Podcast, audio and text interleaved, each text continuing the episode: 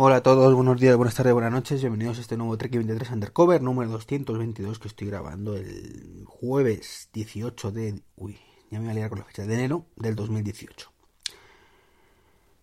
Pues nada, fecha capicúa, como suele decir.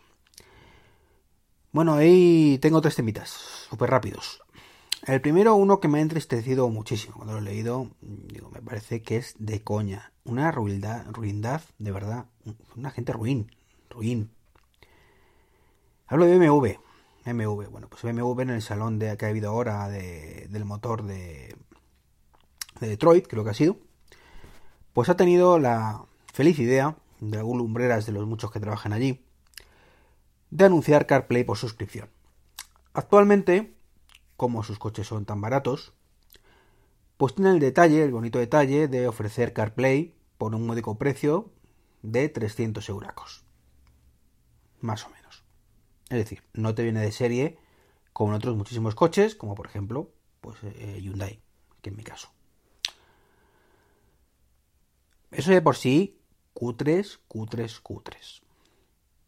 Pero no contentos con esto, dicen que ahora lo van a cambiar. Que te lo van a poner un año gratis y que a partir del segundo año pues te cobran ochenta pavos por suscripción. Y que esto además lo hacen por ti. Tócate los huevos. Lo hacen por ti porque se han dado cuenta de que, claro, que tú a lo mejor quieres cambiarte a Android.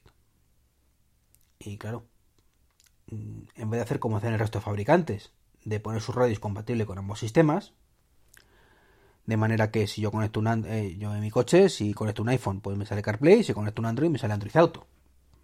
No, no tiene más complicación. Pues claro, ellos dicen que no.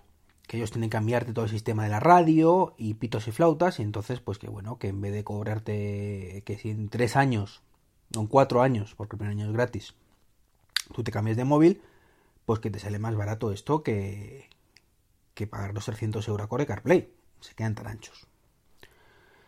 Como veis, unos ruines, unos cutres. O sea, no hay palabras.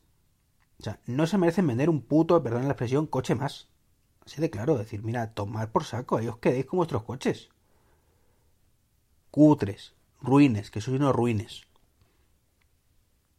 Que de verdad, o sea, no solo no actualizan los puñeteros coches, menos los de eléctricos, que parece que sí que, que lo van a actualizar, sino que encima tienen la poca decencia de querer cobrarte por una cosa que además es una medida de seguridad.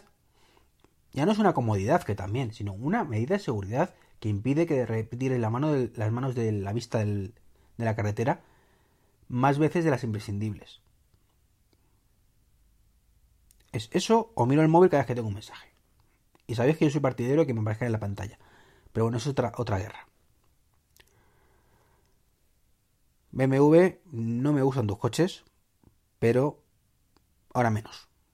No me iba a comprar seguramente nunca un coche tuyo, pero ahora ni de coña. Mi objetivo, sabes, que es Tesla, que es lo contrario. Bueno, no, no, no Tesla no tiene CarPlay. Es una cosita ahí que lo tienen los hombres que, que, en fin, que tampoco me gusta. Pero bueno, esperemos que en algún momento lo pongan. Y seguro que si lo ponen, será completamente gratuito para, para los usuarios actuales y futuros. Bueno, otra cosita. Mi odisea con el iPad Pro. Bueno, os comenté el otro día que tenía un problemilla con el iPad Pro, que no sabía qué pasaba, que no me detectaba la tarjeta SIM. Eh, me detectaba y me dejaba detectar, se quedaba buscando, como si no tuviera acceso a eso, eh, reiniciaba, bueno, no me, no me disteis feedback, así que no sé si les pasaría a alguien más, creo que no. Eh, ayer salió una nueva actualización, así que cuando llegué a casa por la noche después del trabajo, raudo y veloz, pues lo primero que hice fue decir actualizar. Y pasaba una cosa muy rara, muy rara, muy rara. Pero muy rara. Se quedaba verificando. Eh, normalmente cuando hacéis una actualización de desinstalar, lo primero que haces es verificar que, la actualiza, que, la, que el archivo es correcto. Y en ese momento lo instala. Bueno, pues se quedaba ahí, verificando. Y se podía tirar, bueno, literalmente se tiró toda la noche. Eh, reinicié el dispositivo varias veces. Borré la actualización y volví a instalar varias veces. Y siempre el mismo, el mismo tema. Cuando le das a instalar, se quedaba ahí actualizando. Yo ya con un mosqueo de narices, eh, se me ha ocurrido pues lo que suelo hacer es en estos casos. Tirar de iTunes. Por supuesto, al ser beta, pues tienes que bajarte de la máquina de desarrolladores la, la versión que quieres y restaurar el dispositivo. Porque porque no permite actualizar a, a esa versión.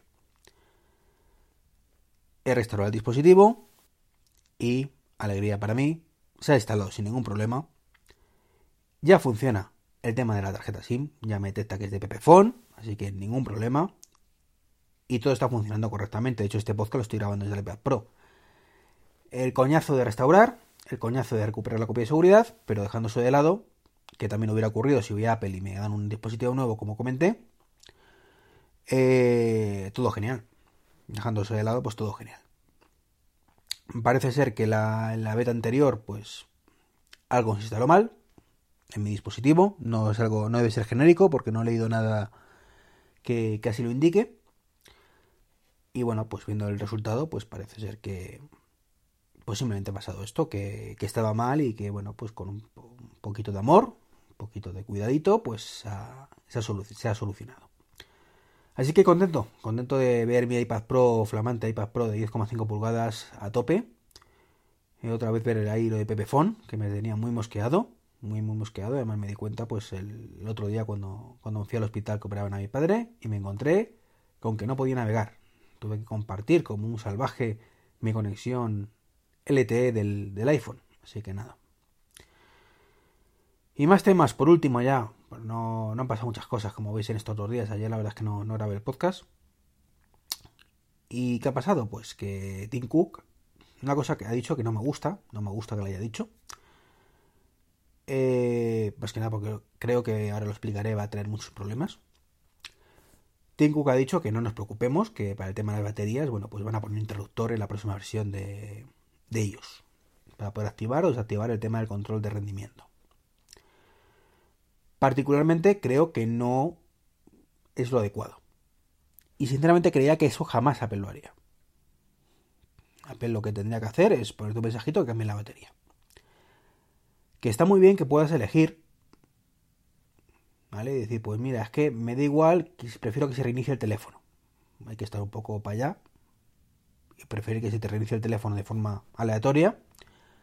Antes que vaya un poco más lento o mucho más lento y cambiarte por treinta euros la batería. Pero bueno, esa es la opción. El problema es que mmm, yo soy un usuario mmm, modestamente avanzado. Creo que me puedo considerar así.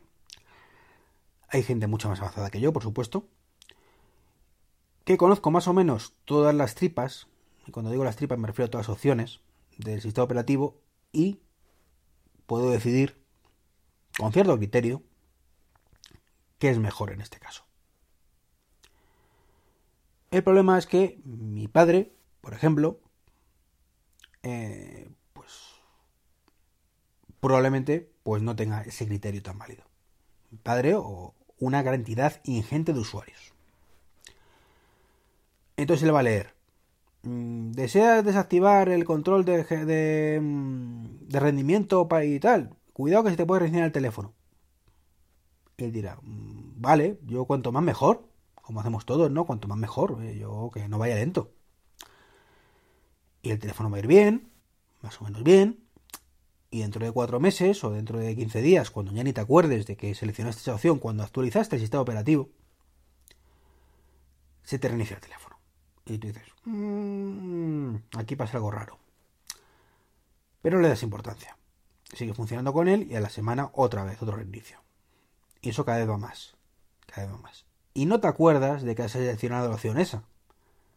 No te acuerdas ya. Conclusión, te vas a Apple. Oye, mira que se me reinicia el teléfono.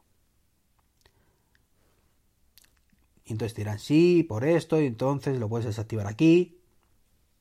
Entonces el pecador de la pradera, que conscientemente haya dicho no quiero cambiar la batería y quiero que ocurra esto, pues se va a dar un paseo en balde. Y el otro, pues a lo mejor le cambia la batería o a lo mejor no. Depende si hay o no hay disponibles. Entonces, como digo, me parece un error. Un error, pero bueno. Quizás sea acertado teniendo en cuenta la perspectiva con la que se le ha hecho y todos los problemas que ha tenido. Habrán dicho, mira, nos curamos en salud, que cada uno haga lo que le dé la gana, aquí paz y después gloria. ¿Qué quieren que se reinicie? Pues que se reinicie. Entiendo esa postura, pero creo, como digo, que es un error porque va a traerle, va a traerle más errores de, de los usuarios, que más quejas, que no hacerlo. Así que, insisto, ir a Apple y cogerme la batería. Si con eso soluciona el problema, que os cambie la batería. Que su error fue no decirlo antes. No sacarte un pantallazo enorme cuando detecta que la batería está mal diciendo: tú, pecador de la pradera, fistro, cambia la batería, que me estoy muriendo, que me estoy muriendo. Cámbiame la batería, dame vida. Esa es la solución.